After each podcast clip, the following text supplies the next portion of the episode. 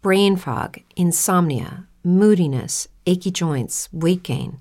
Maybe you're thinking they're all just part of getting older, or that's what your doctor tells you. But MIDI Health understands that for women over 40, they can all be connected. Hormonal changes that happen during perimenopause and menopause are at the root of dozens of symptoms women experience, not just hot flashes. MIDI specializes in compassionate care for women in menopause. Their solutions are safe, effective, and FDA approved. Plus, they're covered by insurance. A convenient telehealth visit with a MIDI clinician can be your first step to getting personalized care. They'll tailor a treatment plan for your symptoms and health history so you can get back to feeling great. 91% of MIDI patients get relief from symptoms within just two months. When your body changes, your care should too. Book your virtual visit today at joinmidi.com. That's joinmidi.com. With the Lucky Land slots, you can get lucky just about anywhere. This is your captain speaking. Uh, we've got clear runway and the weather's fine, but we're just going to circle up here a while and uh, get lucky. No, no, nothing like that. It's just these cash prizes add up quick. So I suggest you sit back, keep your tray table upright, and start getting lucky. Play for free at LuckyLandSlots.com. Are you feeling lucky? No purchase necessary. Void where prohibited by law. 18 plus terms and conditions apply. See website for details.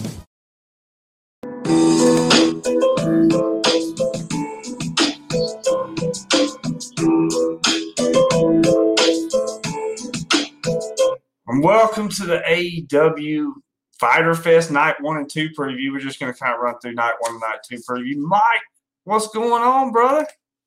What's happening, man? Not much, man. Yeah, it's just a, another beautiful night of Dynamite. I told you I was going to have a surprise for you, and I do. And let's just go ahead and introduce the marvelous Monty Warbucks. Glad to be here. Glad to bring a little bit of marvelous to this show. We'll talk a little bit about all fatigue wrestling. There you go. There you go. Well, I, all right, before we did get started, last week was I didn't get to really see much of it last week, but uh, what I did see of it, Monty, what what was your thoughts of last week's show uh, overall? Overall, I thought it was uh, what AEW usually presents. There's probably one good thing in a two-hour TV show. Um, they have a lot of good talent that's misdirected in a lot of ways. Uh, but you know, it's what you expect when you got a young company and a guy who's running it who's never been in the wrestling business. So I, I thought the show was a, a C minus at best. Mike, what about your thoughts on it? Well, he nailed a lot on the head, man. I agree with a lot of what he said. Yeah, it was kind of a mediocre show. I, I, I think it was a missed opportunity. You know, one thing I like about one thing I like about AEW is on TNT and TNT and, and, and all the oh Turner Network stuff associated with so much good wrestling. And you do have a lot of good talent. And I just think this was an opportunity to have that clash of champions, you know, have something epic, something big. It's free. And very seldom do you get, you know, good free wrestling anymore. That, you know, you got to pay for everything. So, um, yeah, it was like a mediocre show, man. It was like, a, you know, Thunder or WCW or something. But wasn't nothing real special to me about it last week. Well, let me ask you this, Monty. Let's say the Cody versus Hager. Do you think they're missing the ball or dropping the ball here with Jake Hager in this situation? Well, Jake Hager's an unbelievable bad dude, man. He beats people up in the cage, uh, and they, they miss the boat with him all the time. He's got a beautiful valet who happens to be his wife. He comes out in a gimmick that looks like he stole it from an underwear store, and he walks out to fight Cody, which should be the main event of any show they have. Every time they build him up, he never wins. Anybody over six foot one, over 250 pounds, if you're an angle and you get built up in AEW, you're going to lose. Everybody knows it. They did it to him. The match was great. Cody's great. Hager's great. I just don't like the way he's being used. Well, the thing with uh, Hager is too, and me and Mike had talked about this. I mean, and you, I mean, you did too. I mean, he's legit, and you put him in there, and then you clean pin him, and he's not got one significant win in AEW since coming there. He's lost to Moxley, he's lost to Cody. Other than that, he's had what? Uh, quite, I mean, just a few enhancement talents. Other than uh, Chris Jericho, the inner circle uh, is the, the best bad guys that never won a match. So uh, which changed. I mean, Chris Jericho had the best Orange Cassidy match Orange Cassidy's ever had tonight. But uh, Hager is a big dude who's believable, who's super athletic, can do a lot of good things. Could be the face of your company. Could be in the main event every single week. He's just not. Exactly. And all right, we're going to move on to night two because night one, about the only thing that happened really that was interesting was Cody versus Hager. I mean, the rest of it. Can, You, can I say one thing about Yeah. night one? yeah, sure. While we're on the subject. Yes. Um, the main event of night one was Omega and Page against, you know, best friends. And and when I grew up watching wrestling, Mid South, the Rock and Roll Express, Hacksaw Jim Duggan, Butch Reed, Buddy Landel, just star after star after star. Ric Flair on the Superstation every night at 6.05 on Saturday nights. Every single week, those guys were larger than life. They were stars. Everybody, every man in that building wanted to be them, and every woman in that building wanted to date them. Never once did they get brought to the car, get brought to the ring in a Honda Civic with their mom. I'm sorry. Wrestlers are supposed to be guys that you look at and go, man, I want to be them. Not the guy sitting next to you at ringside. And I think you got a tag team with a guy like Trent who looks like a million bucks, looks like a superstar, and he's getting out of an Uber that his mom is driving on national television. It reflects that audience. You know, wrestling fans used to be kids between eight and adults that were 80. Didn't matter if you were a lawyer, a doctor, if you were a ditch digger, a coach, a cop, wherever you were, it was all different races, all different ages, and all different white collar, blue collar. It was everybody. Now the audience is 30 to 45 year old men who sit in their house, watch it all the time, get on the internet complain, and then tell people that know what they're doing that they don't know what they're doing. And I think they're missing the boat. I fully agree on that. I mean, they make it like it's uh, an indie show. Honestly, some of it is. Uh, I mean, and not taking nothing away from independent wrestling because I love it. But you're on a national stage. You need to treat it like you're a national performer, and that you know we look back in the '80s, like you said, that Midnight Express, the Rock and Roll Express. They would have never showed up with their mother in a car. What think about Ric Flair Yeah, building up Ricky Steamboat? He comes out of the back of a limousine in a full body mink coat with 25 girls in full mink coats, dressed to the nines in a suit, looking like a million bucks, talking like a million bucks, wrestling like a million bucks against Ricky Steamboat. That's memorable. You know, last time I saw the last time I saw a mother on wrestling, it was Judy Bagwell on pole. That's what I was thinking about. So you say that. I'm sorry, I didn't mean to cut you off. I can say that about you know. I remember growing up watching you know 605 every every Saturday, uh, Sunday. Um, with my uncle Mike, my with my father, you know, and they they watch it every week, you know. But my, my dad gets sick of all this this bullshit. And, but when Flair come on, you know, he believed he was champion. I mean, my dad, my uncle, that he was champion. I mean, because if Flair just, he, like you said, he dressed to a T. He had that persona. He had the women. He, you believe Flair when he talked, and and not just him, but Dusty and Arn. You believe these guys. You bought into it, and uh, yeah, it's definitely miss, missing a wrestling. And it didn't have to be the main event guys. No, if, you know, I've wrestled. I've wrestled Manny Fernandez. If Manny Fernandez was on TV telling you that the Raging Bull was going to do something, you believed it. Right. Jimmy Valiant, nobody knew what he was saying, but you believed it when it was over. Right. That's what's missing. Yeah, absolutely. and I mean that's the thing about it is the believability here, and we're going to talk a lot about that on night two because I've seen a lot of. You know, I'm going to start out with the tag team championships. Omega and Page versus Private Party, and my thing is, what I'm going to do is here. I'm going to go with uh, Monty first, and Mike after Monty gets through. You just pick it up. But uh, my thing here with Private Party is, I think they're still too green. I don't think that they're national stage level. I think there's, I think there's a lot to work on there. And just like you said, uh, me and you talked to Monty about, you know, they need to stream this, a stream. Ah, Jesus, they need somebody to do the outfit. Seamstress. Yeah, seamstress. Yes. Yeah. Well, I mean, watching them tonight, I mean, they have a they have a ton of potential. Uh, their their finishing move is amazing. Um, the, the one sad part about wrestling is if you get your finishing move, that's the setup for the next finishing move. But it, it's an amazing move. Those two guys have an opportunity to be fantastic. Um, you know, watching the match tonight, one thing that jumped out at me is Jim Ross making fun of the wrestlers, and they're not even knowing it. When he looks at a guy standing on the floor and says, "What's he doing? Looking for his contact?" He's ripping him, making fun of him on national television. He works there, but um, the one, the one thing about the match that I've noticed that I think uh, you won't see in the FTR matches is there's no tags. Every match is a four way tornado match. You don't know who's legal, you don't know who's in, you don't know who's out. They bury the referee right in front of them, which happened in the main event, by the way. And then, you know, they, they, they, they do things that are devastating all through the match. And all those moves are less devastating to finish than the person. So, you know, I think I think the private party will and can be great. I think Page can be and will be great. And Omega is what Omega is. He's a ballerina who has really, really great athleticism and does cool moves.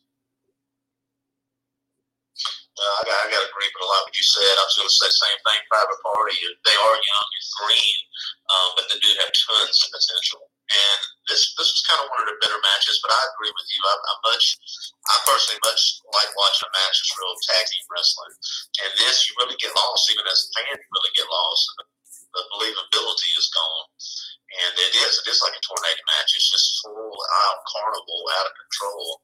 Um, but I think this is kind of one of matches, and they must believe in these guys because they, they sure are giving the push. I did like one thing when they did the silly string and, and uh, uh, blocked, uh, I can't even, you gotta excuse me, my mind's kind of tired tonight, but uh, uh, Adam Page, when they blocked him from doing the buckshot lariat, I thought that was kind of cool with the silly string. So there's a couple cool things in the match, but yeah, it, was for what it is. It's a, it was a good match, but it's not a tag team match. No, no, it's a it's a, a four way tornado match, right? That is being portrayed as a tag match, and they're all great athletes, and they're all great wrestlers. But there's no also you've got six thousand tag teams, and your show opens up with a babyface babyface match. Who's the heel? Who's who's who's who's leading the match? It's 50-50 match. So both teams have great ability. Um, I think you've got a team that's young that they want to be the face of their tag team division one day. It could be, um, and hopefully they get there. Yeah, let's move on to the next one, which is the monster, of the murder hawk, Lance Archer taking on Joey Janela, and I did not agree with this at all. And Monty, I'm gonna let you take this away because you're you're gonna speak what I'm about to say. Uh, you know, Lance Archer is a monster, but it goes back to what we were talking about. If you're over six foot ten, if you're over two forty, um, they don't know how to use you. I mean, he he should have beat Joey Janela in less than five minutes. Joey Janela gets a couple moves, but Lance Archer's the bigger, stronger, dominant athlete, and he leaves everybody laying. Jake comes in, they put the snake on everybody, and everybody goes home happy. That's not what we got. You know, we got a competitive match with a guy that in all reality, should not be in a competitive match with a guy like Lance Archer. It's just not believable. You know, Janela made his name for jumping off buildings, doing crazy things, and he did do some good stuff, but it should never happen. That's a five minute squash at best. Yeah, I gotta agree with you, man. They're, they're burying all the big guys. It's it's it is kind of like they don't know what to do with them. And and at the beginning, you know, there was a lot of complaints about AEW don't have any size. Well, now they are getting some size. They got they starting to get some big guys in there, but they're just. And I got feeling with Moxley and Cage, it's going to be the same thing, man. It's uh, they're just burying all the big guys. I'm very disappointed in Brodie Lee, uh, Jake Hager.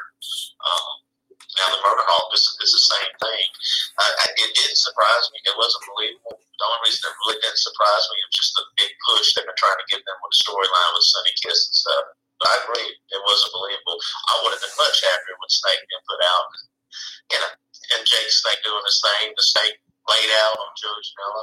And I think Joe Janela's a good talent, but he's he's not believable it wouldn't make no sense for him to be in the ring with a guy that big and be that competitive. When they first brought him in, he dominated everybody. He's killing everybody. Now all of a sudden he has a hard time with Joey Janela. You know, it, it doesn't make any sense. Well, that's their pattern. You come in, you're a big guy. You win three or four matches. You get to the big shot. You lose. You go back to the mid card. Right. And that's the pattern. Yeah, damn sure looks like it. Yeah, I mean, I'm telling you that this match shouldn't have lasted as long as it did. It should have been competitive. Like we said, Lance Archer should have walked through Joey Janela like it wasn't. And Joey Janela get you know his one big you know move in, and let's go on to the next and one. I'm not, and I'm not knocking Joey Janela. Joey Janela no. is a guy that's made a million times more money than I've ever made. That, that, that, and I know when people hear something that they're going to say, who's Monty Warbucks? George Janela's on national TV. That's fantastic. That's great. But in this case, it was ridiculous.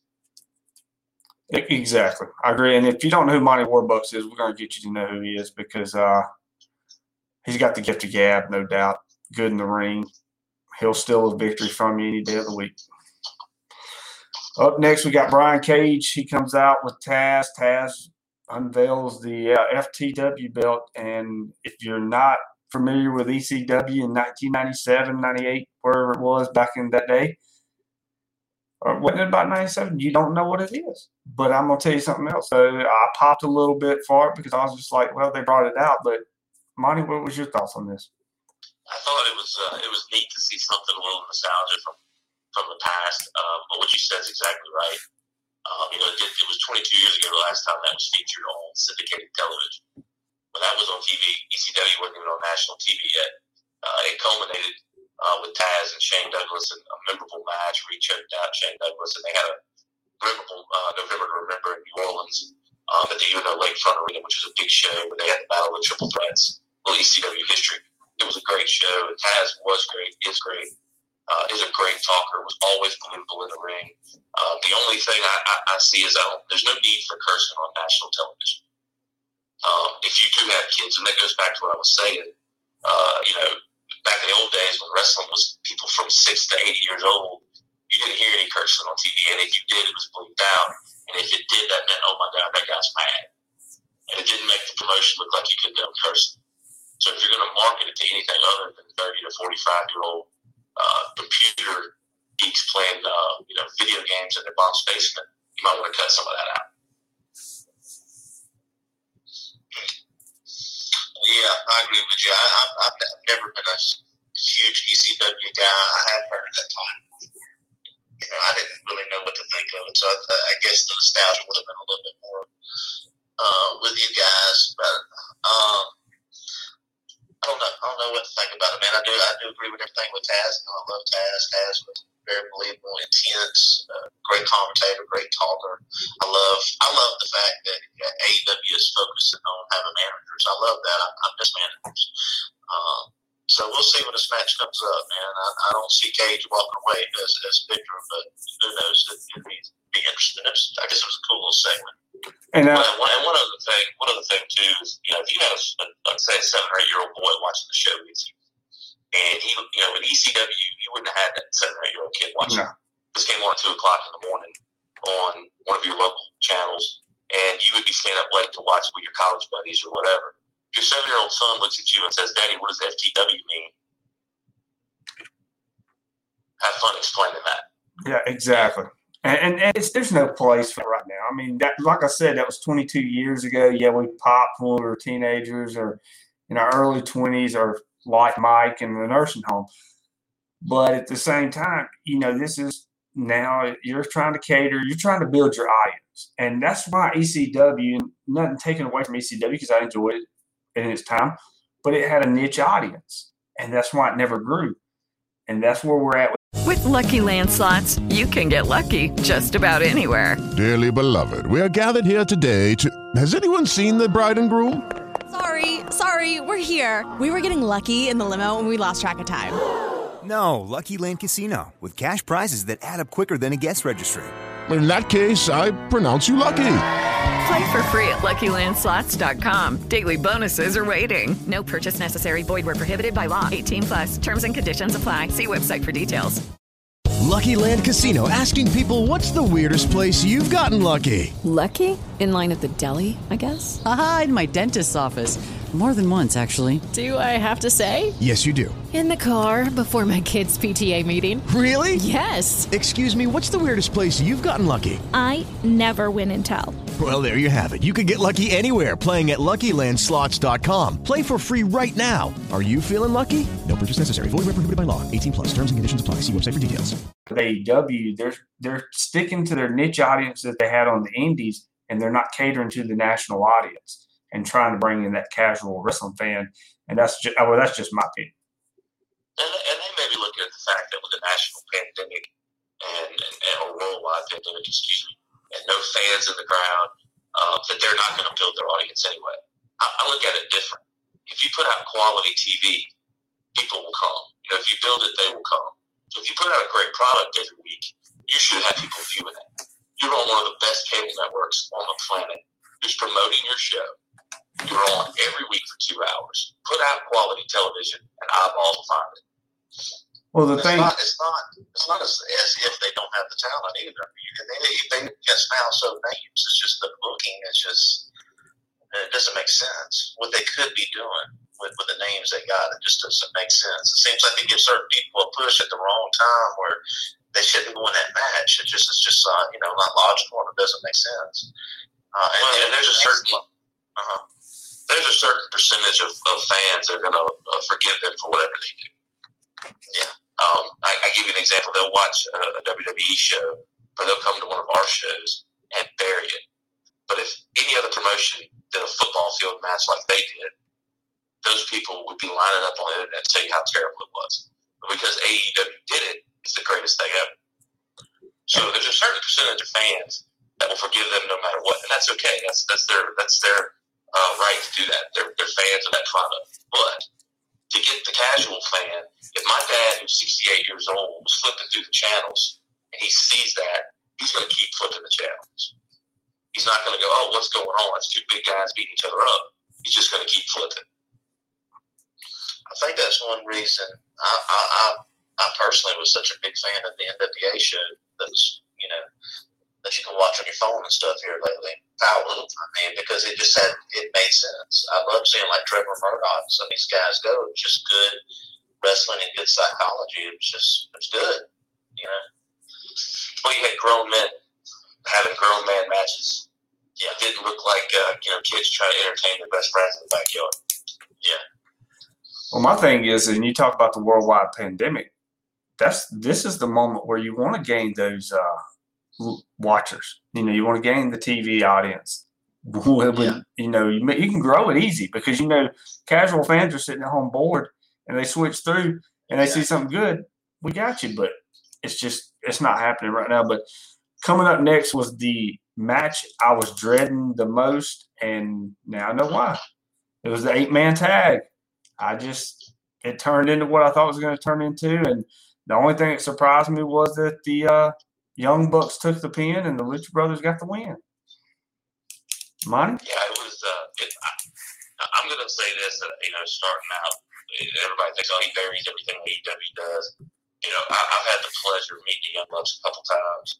Uh, my daughter met them in New Orleans, and they were very nice to her. They're very good guys. They really are. And the fact that they've made the money they've made on their own in an independent mindset is phenomenal. It should be what every other wrestler wants to do. Okay. Now, having said that, their matches are what they are. The FTR is the best tag team on the planet. It's not close. There is no second best. There's no third. They are so far ahead. When you watch their matches, when they make tags, every move is quick. Every move is crisp. They get in and out in the five second count. They actually tag each other. They grab the tag rope.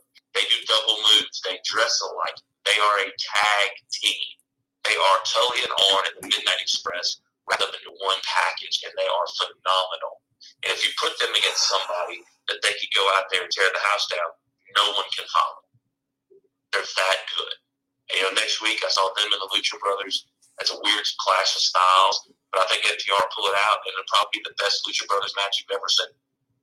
Um, but tonight, you know, you watch it, and it's it's again. There's no natural ending point to the matches. They do a lot of cool stuff.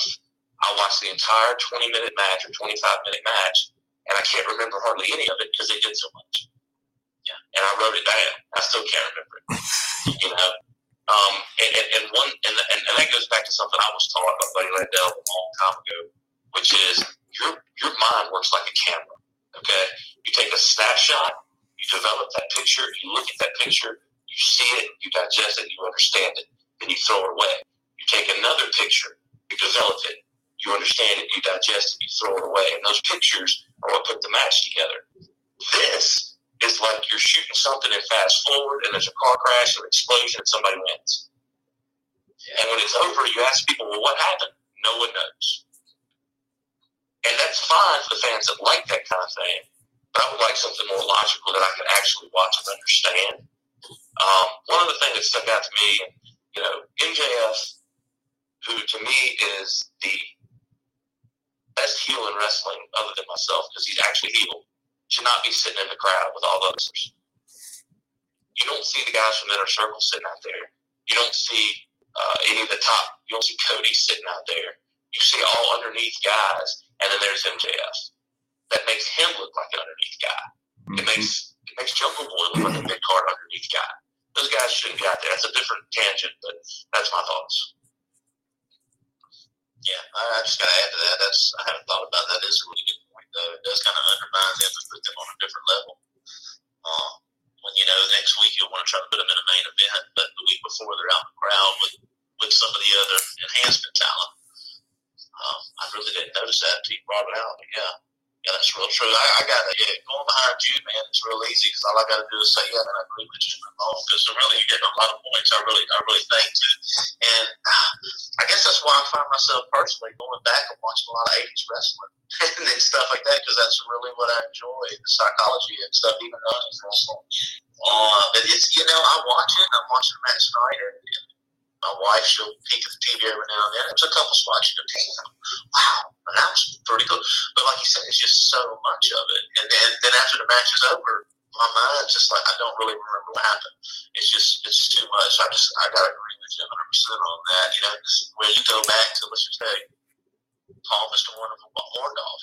You know, he's working a body part, whatever. He's got the good character, gimmick. He's intense. Boom, a power driver. You gotta remember the power driver. You remember what happened. You, you remember why he lost the match. It was that one finishing move, and everybody had that one finishing move, and they were known for that. But when they hit you with that, that was it. It was lights out. You wasn't getting up. If you did, that was a killer match. That was a WrestleMania match. If somebody could get that out of something like that and come back. Nowadays, well, DDT's going everywhere. You know, it's just it's, it's why is why is the RKO special? Because nobody kicks out of it. Yep, Randy Orton. He is protected no, his finish. He's protected it. You know, why was Jimmy Snuka's big splash important? Because once he hit it, Tombstone Power Driver, it's done, right? And then when it happens, and I know everybody, every all the young fans will say, "Well, Shawn Michaels and Undertaker kicked out of each other's finish 22 times." Well, that's Shawn Michaels and the Undertaker. Nobody on that show had Shawn Michaels and The Undertaker. Right, um, exactly. Nobody was at WrestleMania in front of 80,000 people. I, look, I, I like a lot of things that the Young Bucks do as far as how they treat their fans. I like a lot of things they do in the ring. Because when they do something, it's great. Their super kicks, crisp, unbelievable. Bang for your buck, great finish. But again, it's so much, so fast that you just go, what did I just see?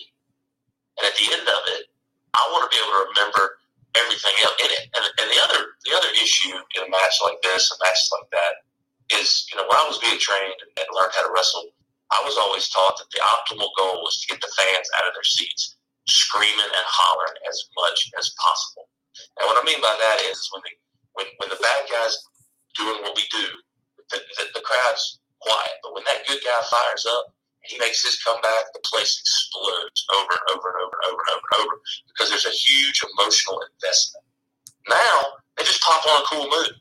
So if I go out there at 330 pounds and do a moonsault, they'll pop for three seconds. That doesn't mean I'm over.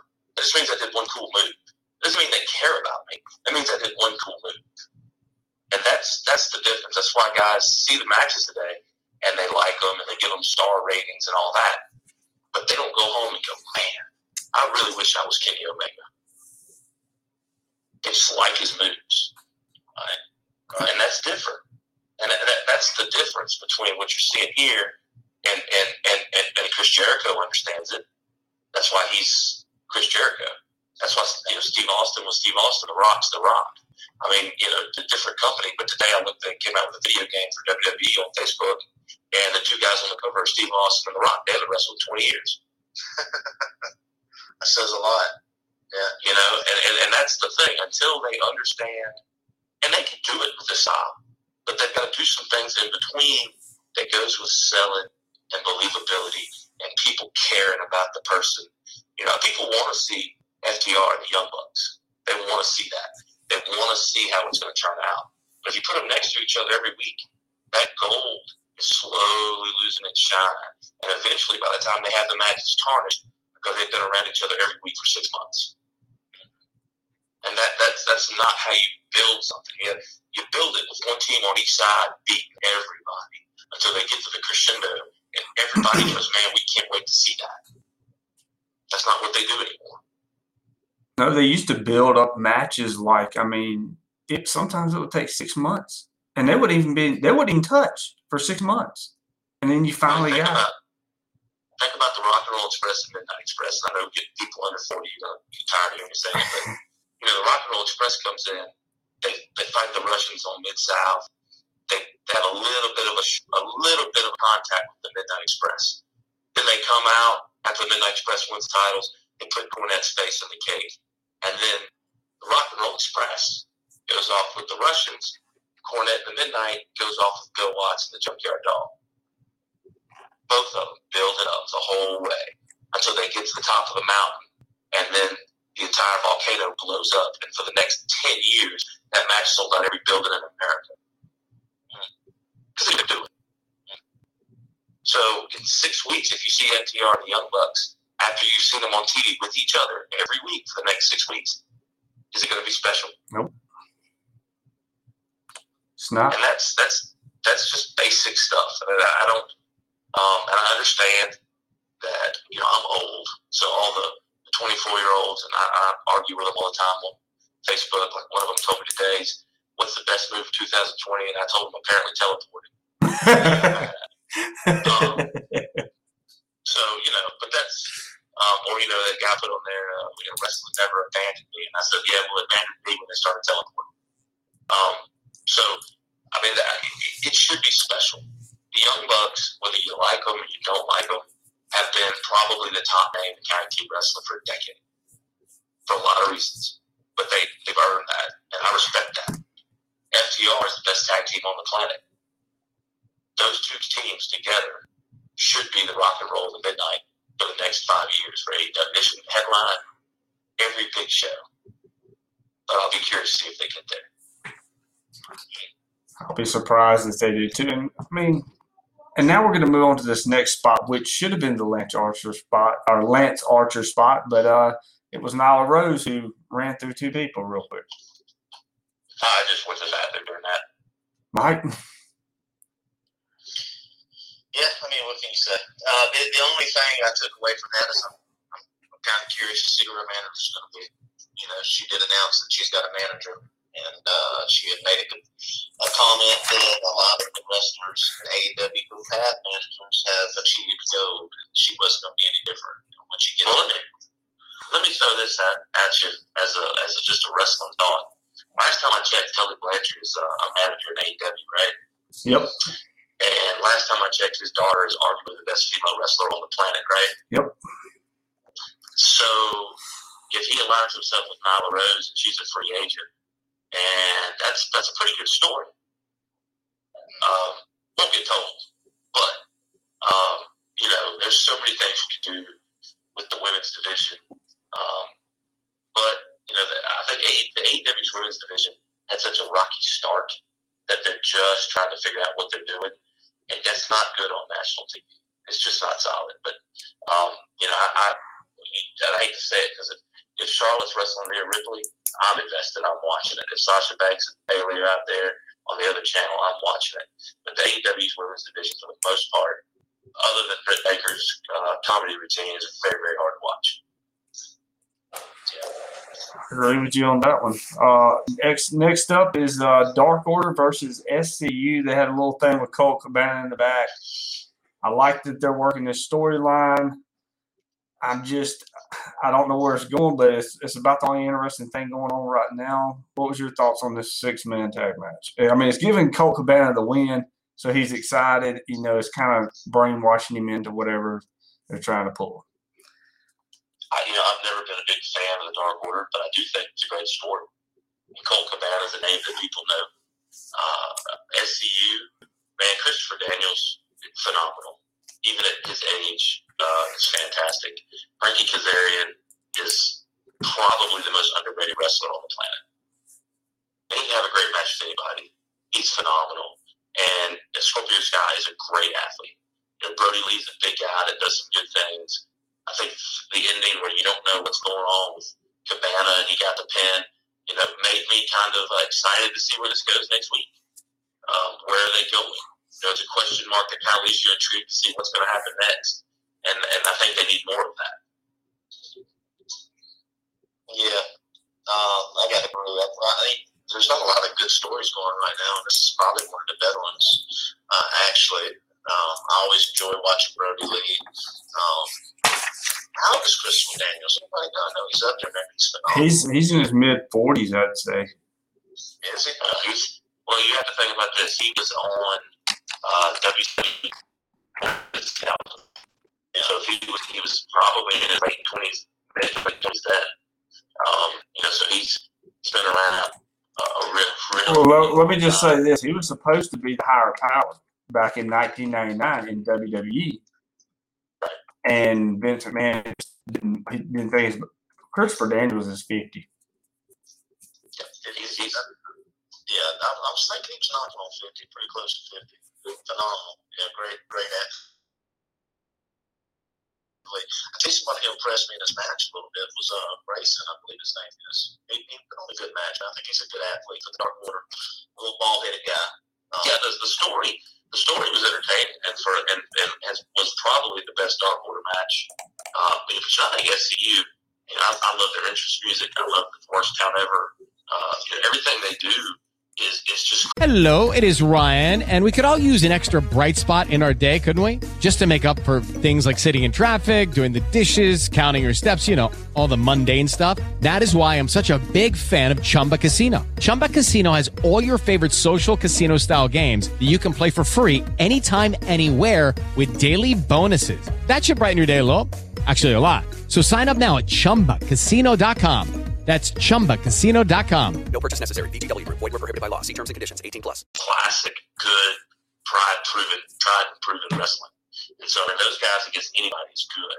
Uh, you know, I think the Dark Order story is is taking twists and turns. It's a you know when it started, a lot of people were down on the Dark Order story. I think with Cabana, it's just it's fun to see what's going to happen, uh, and that that's what you want. I mean, wrestling's supposed to be fun to watch. They left the ring with him smiling, and nobody knows what's going to happen next.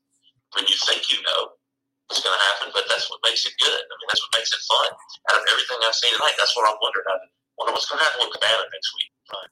You know, it comes down to you know, wrestling's wrestling, but it's about stories and it's about being entertained. At the end of the day, it's about being entertained. You know, and, and a good story and, and something. And that, you know, like you said, you walk away from this show more curious about what Colt Cabana's going to do the, uh, all the flips and stuff the Young Bucks did. You know, because really that's the story. You know, if you're hooked on that, you want to come back and see next week what's going on, man. The stories is what makes you want to see the match. You know, at least it did for me you know. And it was in the finish. You go, wow, okay, he gave him the pin. So what's going to happen? I mean, the, the young bucks with FTR, and he missed the kick, but then nothing happens after. You know, last week the, the, the FTR was going to kill Kenny Omega because he wouldn't drink a beer. This guy kicks your head off, and you're not mad. Yeah. So it, it's kind of wishy-washy in, in their thinking of how they're trying to tell the stories. Yeah. I don't. It just kills me how they're missing little stuff like that, and, and it's just little stuff that just means that you know carries volumes. And I don't know, you know.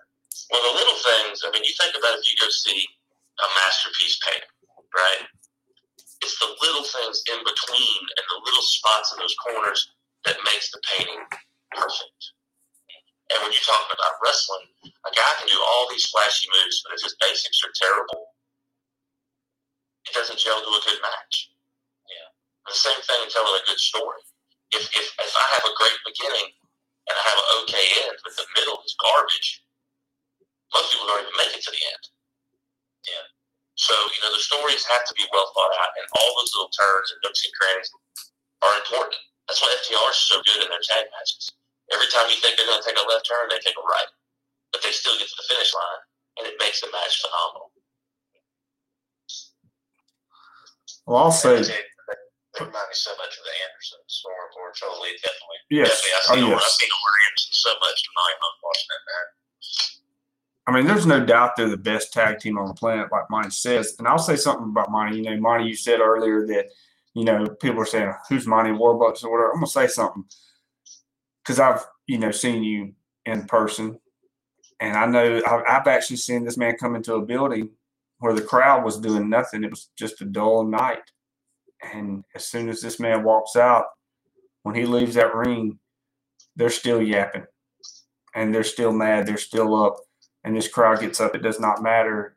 I've seen him light a building up. So he's he's on top of the world professional. And I could, I, if I was going to build a promotion around here, it's going to be built around Monty Warbucks.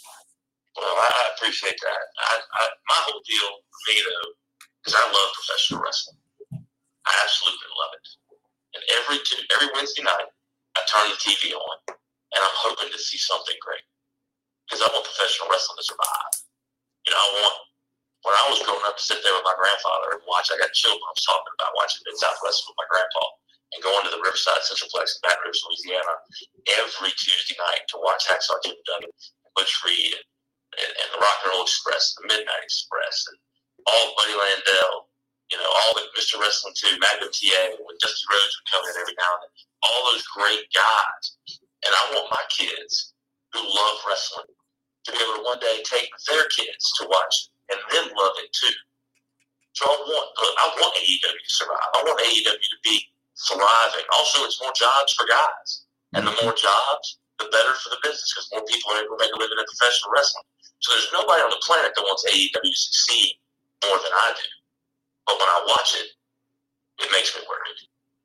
Because it's just it's and people it's like we talked about you know they say it's not killing the business but if you look at it more and more back in 98 do you think that tnt would put up with the ratings that aew is putting up right now no well the, and here's here's the thing i know people are going to say it's apples and oranges because ratings back then uh, you know they only had two, three channels or, or, or whatever, or you had cable, but you know the internet wasn't around, so there were streaming services. Or you know, last night I watched Pat O'Connor against Nature Boy Buddy Rogers on YouTube. People in nineteen fifty something, okay, at Comiskey Park in Chicago, Illinois, right? That's nineteen fifty two, okay. Could you draw sixty thousand people to see one match today? No. Okay. So it's not it's not just the ratings. It's I give you an example. I have a friend who's a football coach. I'm not going to name his name. Okay, let's just say that football coach goes into his weight room with 80 football players in it, and he's wearing a Young Bucks shirt, and he asks the kids, "Hey, you guys know who this is?" Everyone there thought it was a hunting shirt. You think in 1986, if you walked in the weight room at uh, Meridian High School and with a with a Hulk Hogan shirt on and ask those 80 kids, how many don't know who Hulk Hogan is? Or even the Warrior mask, you know, the painted Warrior mask or anything like that. In Mid South, when you know they do a poll and the, the, the top three athletes in the city of New Orleans were number three, Pistol Pete Maravich, number two, Archie Manning, number one, the Junkyard Dog.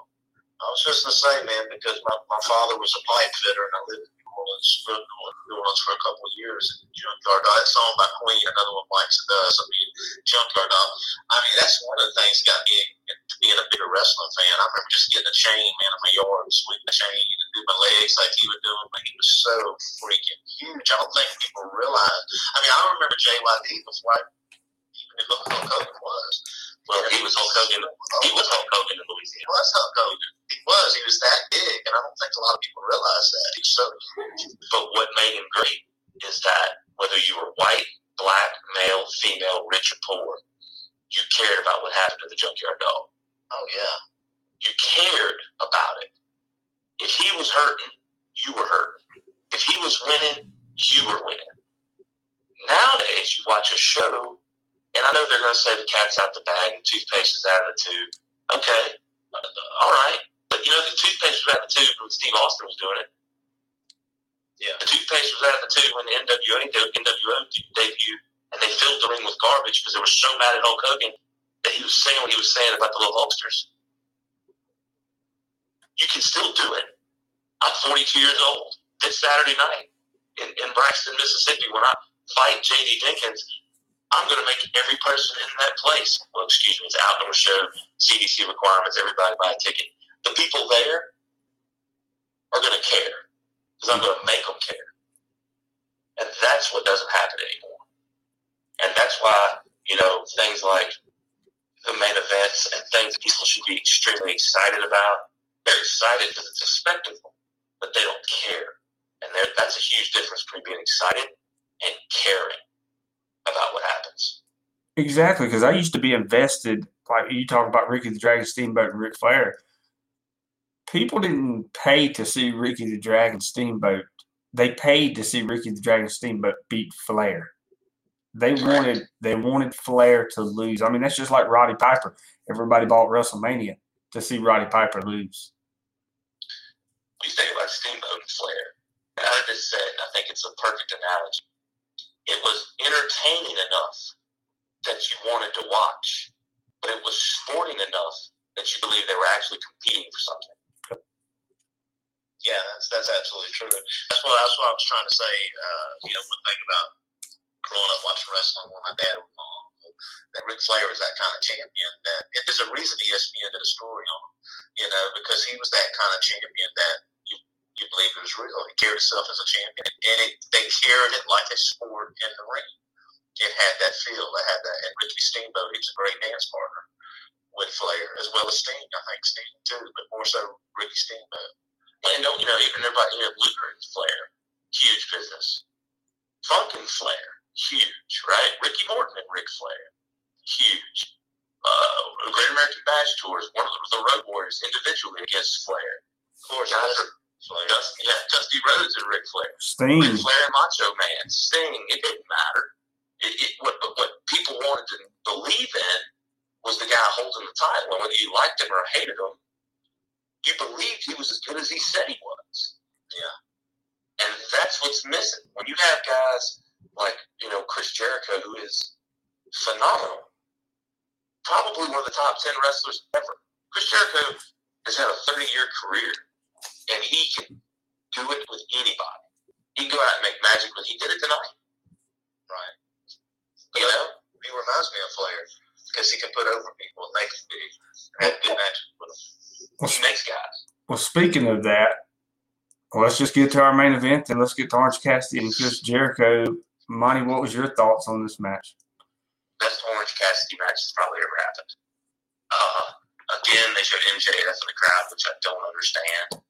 Um, if he's supposed to be your top heel, why is he sitting in the crowd with people? A guy like he disdains people. He hates people. He's better than everybody else. If he is in the crowd, he needs to be in the owner's box. Special. He's a special character. He should be with with the uh, uh, the, the, the regular people, as you would call it. Um, you know, I thought the the match was was really good. I thought Chris Jericho was was really snug, and, he, and it was a hard hitting match. Um, it, it, I just it's very difficult for me to get into a person or excited about a guy who just puts his hands in his pockets. I just you talking about killing the business. I just find that disrespectful to wrestling. I find it disrespectful to the guys that built wrestling to have a guy come out there and just put his hands in his pockets. You know, and I and I and I told I told you this before the interview, and uh, you know I'm gonna get heat for it. I don't care. You watch the match; it looks like a bona fide superstar beating up a guy that works at the Jiffy Lube. That's what it looks like. And, and I, I'm not saying Orange Cassidy's not great. He is great. He does some great stuff. And I get the gimmick, and that's what's had him over. But last week, the lowest rated segment in the history of their show was Orange Cassidy and Chris Jericho. Yeah. Now, if you got a segment with Chris Jericho and Orange Cassidy and it doesn't draw money, who you gonna blame? Cassidy. Yeah. And, and my thing is too, this is a two week not pay per view, but a two week event. I mean, really, this is your main event. I know. I think I think Moxley Cage was probably supposed to be the main event, but it's like the Jericho. I would have liked to see Jericho and Cody, or or you know something a little bit bigger. You know, I understand they're trying to give certain guys the push, and they're trying to give Cassidy push, and that's my whole thing with the book. And it seems like the timing when they do push these guys don't make any sense. Well, yeah, didn't get the victory. I just wouldn't have had him in my main event that would not have been my main event. I mean, a couple, a couple things that jumped out to me too watching the match. Aubrey Edwards is phenomenal. She's great. Yeah, she's probably the best referee in wrestling today. I hate to say that because Mike Posey was on the first night and I've wrestled him before. But Aubrey Edwards is fantastic. But they do things, and I'll give you an example. They throw the orange juice in Orange Cassidy's face, right? Did they stooge the referee? Nope. That's a DQ. Match over. Why is that allowed? So then everybody, they, and then they do it so everybody can make their runnings. But it's just as easy for them to have the pin in the other direction or figure it another way where they can get the orange juice in his eyes and she doesn't see it. Or have the other member of, of LAX jump on the other side where she walks over there and gets pulled. Then you throw the orange juice in his face or hit him with the orange juice bottle and nobody sees it. You don't bury your referee. How is the promotion of the referee? And this goes back to what people are going to say, oh, it's just for fun, it doesn't matter. How is any of those people going to have any credibility if you do something right in front of a referee and nothing happens? It's the same thing as when you make a tag and both guys are in the ring for 45 seconds. Yeah. It kills all the credibility. It kills. So why is that important? Because eventually you're going to have a DQ or you're going to have something thrown out, and it's not going to make sense because two weeks ago you treated right in front of the referee and no one cared. And you know, and then you go to a finish where Chris Jericho hits a guy with a Jose Canseco swing of a baseball bat, and that doesn't pin him, but a back elbow does. Yeah, I thought the same thing. And, and I'm not knocking Chris Jericho or booking. Like I said, I'm sitting in my living room, staring out my window at my new five thousand dollar deck that I had built yesterday at my 150 acre lake, and it's beautiful, by the way. But uh, they're gonna say, "What do I know?" I, I know why things work and why they don't work. And when you put punch holes through things, that's what matters. If, you, if that Chris Jericho has that match with Shawn Michaels, okay, are those holes going to be there? Nope. And at the end of the day, those little things matter. They add up and they add to credibility. Now, to new fans that are all they're cared about is guys doing flips, don't care, which is their 600,000 people audience. But if I was watching that with my grandfather, God rest his soul, he would want to know why didn't the referee DQ that guy? Mm-hmm. Yeah. If so, the referee's just as much part of the dance as anybody. And then correct. You know, you do something like that. And, you bury her authority. Right. Oh, and, and even worse when it's a female referee because she's already a female. So when you do that, you bury her authority even worse, even though I think she is the best referee in the business. I'll agree. She is phenomenal. But it just, and then later she has to slide in the orange juice to make it count. I, that's exactly what I was thinking. I was like, she just got all in the orange juice, made the count, but she she did it, you know, the right way. Yeah, if you watch, you watch Tommy Young.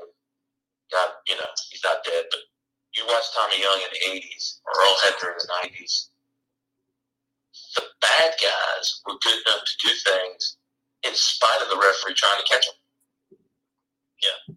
Because the bad guys were so good at what they did on how to position people that they taught. The Sheik used the same popsicle stick for 30 years. They still ain't taught it. Uh, You know, so you can do it, but that takes you sitting down as a performer and going, these are the things that we have to do to make sure that this has bulletproof. And I don't mean spots. That's that's irrelevant. They don't matter. Because that's not what people remember. Tonight, you watch that match, people are going to remember he got orange juice thrown in his face. He got hit by a baseball bat, and he got pinned with the back elbow. That's what they're going to remember. At least that's what I remember from watching two hours of it. me too. So why would you build to a focal point like that and then not make it bulletproof? I, I don't know. That's just me looking at it. I'm not knocking Chris Jericho. Chris Jericho's one of my favorites of all time. And to be honest with you, I like Orange Cassidy more after tonight because going into it, I'm thinking, uh, there's no way else to wait through this match. But I was wrong. You know, he, he came out, he worked hard, and he, he did the best he could do, and it was a viable match. It was snug, it was hard hitting. They both did some really good things. Just quit kicking a guy's shins and put your hands in your pocket. Yeah. Exactly. Mike, you got anything to add on that? No, man.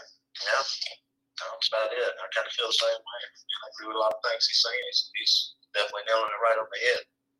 Well, yes, he's marvelous. That's why. Well, and also, I mean, people are going to listen to this and they're going to say, "Well, Warbucks is just like Cornette, or he's he's just hates anything new," and that, that is so not the case.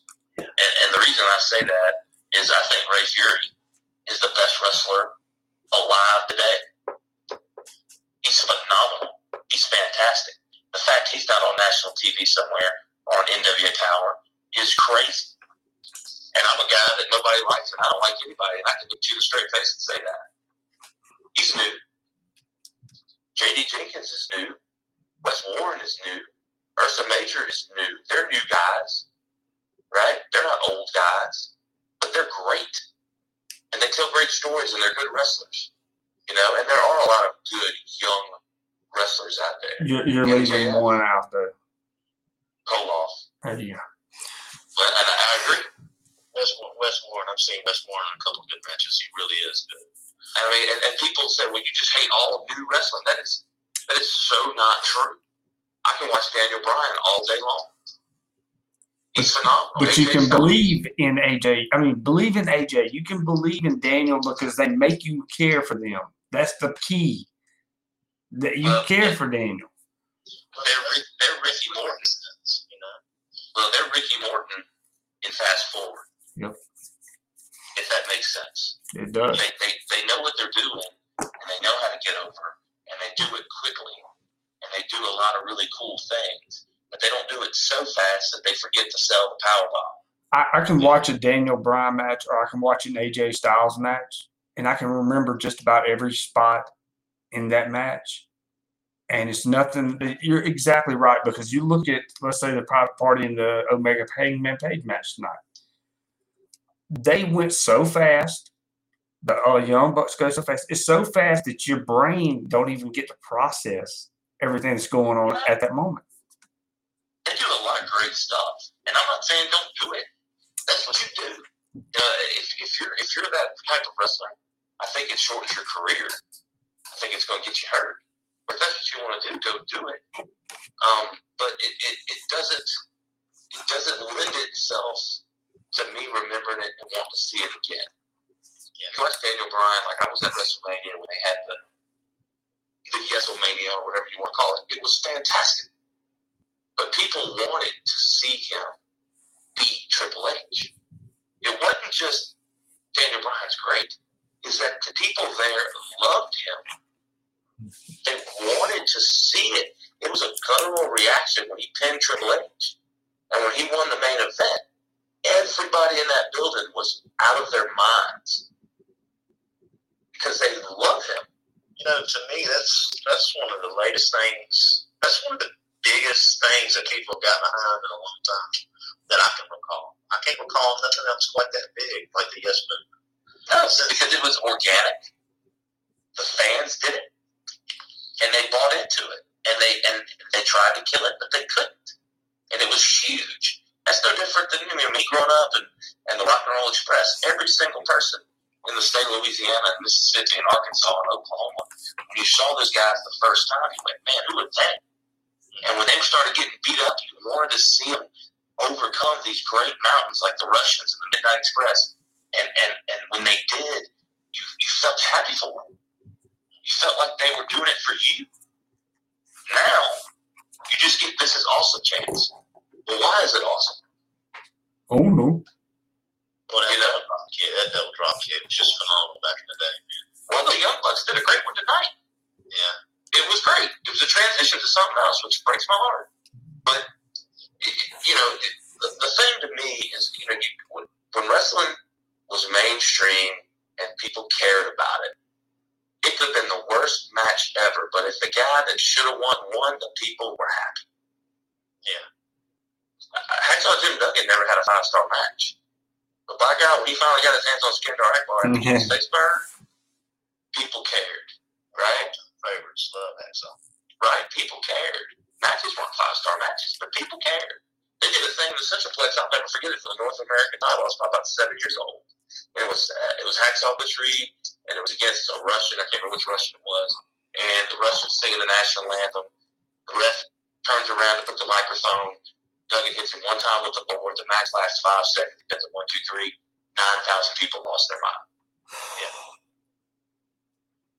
But who cared about the, who cared about a thirty minute match? Hang on, you know, shut the Russian up, which everybody hated, and that's bigger than anything. That's it, and that, that goes back to emotion. And I don't, I just don't see how you generate emotion anymore with that fan base. And the sad thing is they'll say, well, they're smart fans. You can't, you can't generate emotion. Yes, you can. Mm-hmm. And the reason I know that is Jim Cornette generates emotion every Tuesday. Right. Or, you know, even you watch old ECW. When, when Steve Corino would come out and say, I'm not extreme, I'm not hardcore, I'm not going to do any of these things. He'd cook a chair up and he was going to drill a guy and he'd open it, sit in it, put the guy in a chin lock. All 6,000 people would boo him out of the building. Hmm. Because ultimately he was smarter than the fans. Yeah. He was working the fans. And now that the fans work them. Yeah. So it's a different, it's different. And, and I sound like the old man telling everybody to get off his lawn. But, but it's true. I mean, it's the truth. I mean, I'm, and Brandon, of course, going to say I'm 76, but I'm 46. It's different. it's a different kind of wrestling. I mean, and to me, you could still, you could still have super fast-paced athleticism and a sports-based product, and people like it. New Japan does it. Yeah, you know, I was, I was a big fan of TNA when TNA first busted on the scene. You know, I was like, wow, AJ Styles, Christopher Daniels, Amazing Red, you know, whenever that Tennessee Fairgrounds, when that first popped up on the scene, I was like, oh my God. You know, some of the stuff that the X Division was doing, it was incredible. But it made sense. I mean, TNA even back then made sense. They had they had stories. You know, it wasn't just a bunch of high spots. It was it was good matches. You know, and the, and the thing too that and, and young guys are gonna say I'm crazy, but the guys that always drew money, that were the main event guys, worked a certain style. Even in ECW, Taz, Shane Douglas, right? The, the, the guys that were synonymous, Justin Credible, uh, Steve Corino. I mean, of course, you got Sabu. I mean, and, but he, and he did some crazy things. But the, a lot of the guys that were your perennial money drawers didn't do that stuff. The car crashes were the mid card. Right. But now, especially with AEW, the, the whole show's a car crash, except for Chris Jericho. Right. So how does that draw money? I mean, you watch you watch old uh, uh, WCW, which was great. The cruiserweights were awesome. Their matches were phenomenal, and they were the meat and the potatoes of the show. And when people got there, they loved it. But that's not why you bought a ticket. You bought a ticket because you want to see the or whatever. Yeah, you want to see the NWO. Right. Right. And you also got great wrestling, and then those guys built themselves to be main event guys down the road. Once you learn to care about them. That's why I don't understand why they're not taking somebody like a Hager and making him like their current angle, just to give the show a different element. Or Adam Page, you know? Yeah, oh, Adam Page lost the opening. Uh, Stone Cold. You got a for Stone Cold. Why not? Know, he was sober with the fans, grabbing a beer and everything. People were getting behind him. That's not the element. And then still having car crashes. I know some people get into that, but I don't understand why they're not taking a couple of those guys and just making the show more dynamic. Well, and, and, and the thing about a good show, and I learned this from, uh, I'm not going to name it, but I mean, being around the Armstrongs a ton, which uh, Scott would always tell, he was booked PWA when we were working there for Bobby Dahl. And Robert Gibson was on those shows, and Bullet was there. And Bobby Dahl had helped train Kurt Angle in Memphis for, for Power Pro Wrestling. He was, and, and, and Al Savage at UCW. A lot of these great wrestling minds.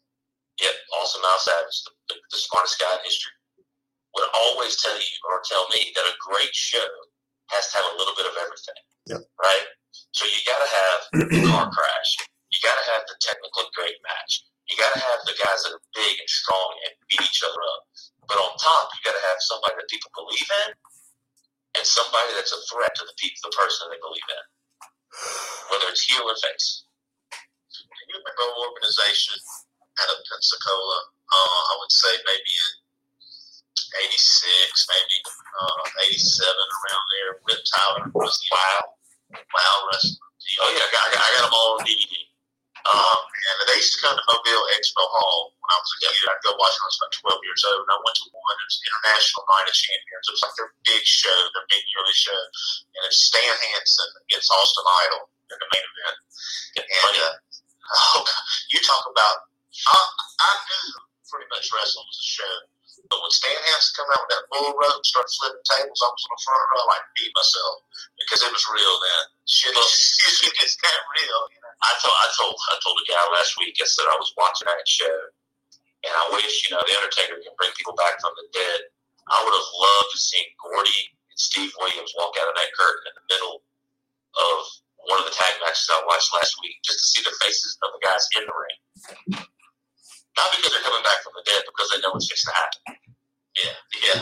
You know, there's nobody like that anymore. I mean, you, you think about in the '90s the Steiners versus Gordy and, and, and Steve Williams. You didn't know what was going to happen. Yeah, somebody might die. I mean, I you know, or Hansen and Vader. Oh God, yeah. You know, or, yeah, yeah, and and, and, and, and and those guys, when you saw them, you just went, man, I'm not. And, and, and that's another problem. I, I have an issue with you're in a sport that's supposed to be a combat sport, but 99% of the roster, I feel like if they walked in my living room and it was between me and him getting out of the living room, I could get out. Yeah. So that, that makes an issue. You know, you need to have guys that people look at and they're scared. You need to, and you need to have the great athletes too. But it doesn't hurt if that great athlete is also scary. Right. Like a Kurt Angle. You know, and one of the problems with AEW is they're big guys. I, I wrote this down. You know, Matt Buck wrestles like he's 6'6", 260, and Luchasaurus, who is 6'6", 260, wrestles like he's six foot, 160. Hmm. So, you, you know, th- th- there has to be believability, and there has to be there has to be a logic in how things are done. And today in pro wrestling, there's neither. That is so true on that. Well, guys, we're gonna. I guess we're gonna start wrapping up here before we do get out and get our closing thoughts here real quick. Uh, Mike, what's your closing thoughts on the show tonight? I mean, I thought that Orange Cassidy had what I would say his best match ever. Um, you know, he had a, a, shot on national TV to get in there with the guy who's one of the top ten or twelve wrestlers of all time. And other than some of the goofy things he does, I thought the match was was solid. Um, I love seeing FTR. Um, you know, I wish that they could have two keys to their truck because apparently there's only one key for it. Um, and you know they were protecting the key like like they don't make two of them. Uh, but you know stuff. All in all, you have a lot of guys that are working really really hard, and I want them to be successful because I want that show to be around so that there's an alternative to WWE, and I want NWA to be around so there's an alternative to AEW, and I want Ring of Honor to be healthy so there's an alternative to all of it. But at the end of the day, if you insult the fans' intelligence by doing things that just doesn't make sense and things that people can poke holes in, you're not going to be around. So I hope that all stops. I hope that they sit back when they've got guys on their roster like Tully Blanchard, like Arn Anderson, like Jake Roberts, like Tony Schiavone and Jim Ross. Put those five guys in a room and pick their brain and come together with a better show. Mike, what's your closing thoughts, brother? Well, my closing thoughts are not so much on the AEW show, man. I just got uh, two of my favorite passions are uh, uh, music and uh, professional wrestling. That's two of my favorite loves. And uh, last night I did a podcast with my uncle. Uh, and we interviewed a musician. It's really great. It's so enjoyable to sit and talk an hour about one of my favorite passions, and that's music. And I got to say, man, it's just been a real pleasure to talk to someone like Monty and and hear his insight. Somebody who truly, passionately loves wrestling and is not trying to hate, but to hear his perspective, his insight. Uh, it's very enjoyable. So it was a nice surprise having him on tonight. So that's that's about all I got to say about this podcast. I, re- I really enjoyed it. I'm glad to be a part of it. It's always a good time to talk to Monty. Thank you. And I got, I got one more thing because uh, it's important. Uh, Saturday night in Braxton, Mississippi, J.D. Jenkins, Monty Warbucks, Capital City Championship. It's a big deal. It's raising money for the Park family, going towards a great cause. I think Blair Batson Hospital, correct? Yes. Hey, everybody that's listening to this needs to buy a ticket. Even if you can't make the show, You need to get on the Battle Zone website. You need to message Brandon. You need to do those things and buy a ticket even if you can't come because you need to support Blair Batson Hospital. You need to support the Park family. And I don't care if you boo me or not because if you're there, I'm going to do my job, which is going to make you hate me. But at the end of the day, show up, support that family. They're going through times that I can't imagine. So get there early, support them. If you can't come, buy a ticket anyway. If you can't buy, come, buy two. But by all means, support the show because all the money is going to a great cause that supports all the sick children in Mississippi. And they're going to try to do it as the Jacob Park, uh, Jacob Shane Park Memorial this coming Saturday, Braxton. So just message us on uh, Zone Championship Wrestling on Facebook, and we'll get you set up uh, because we want to try to raise as much money as possible. Because as you know personally, Jacob was a big fan of professional wrestling, Battle Zone, and uh, and pretty much anything uh, professional wrestling. So we're going to try to do everything we can to help the family out and uh, the Blair Batson Hospital. So I appreciate y'all for uh, doing that. If you want to help, just go to Battle Zone Championship Wrestling on Facebook and message us, and we'll give you the details and everything on that. Uh, guys, I want to thank you, Monty, for showing up. Mike, as always, it's a pleasure, but uh, I appreciate you guys both being here tonight. Thank you. Appreciate you having us. You are listening to Turner Podcast Network.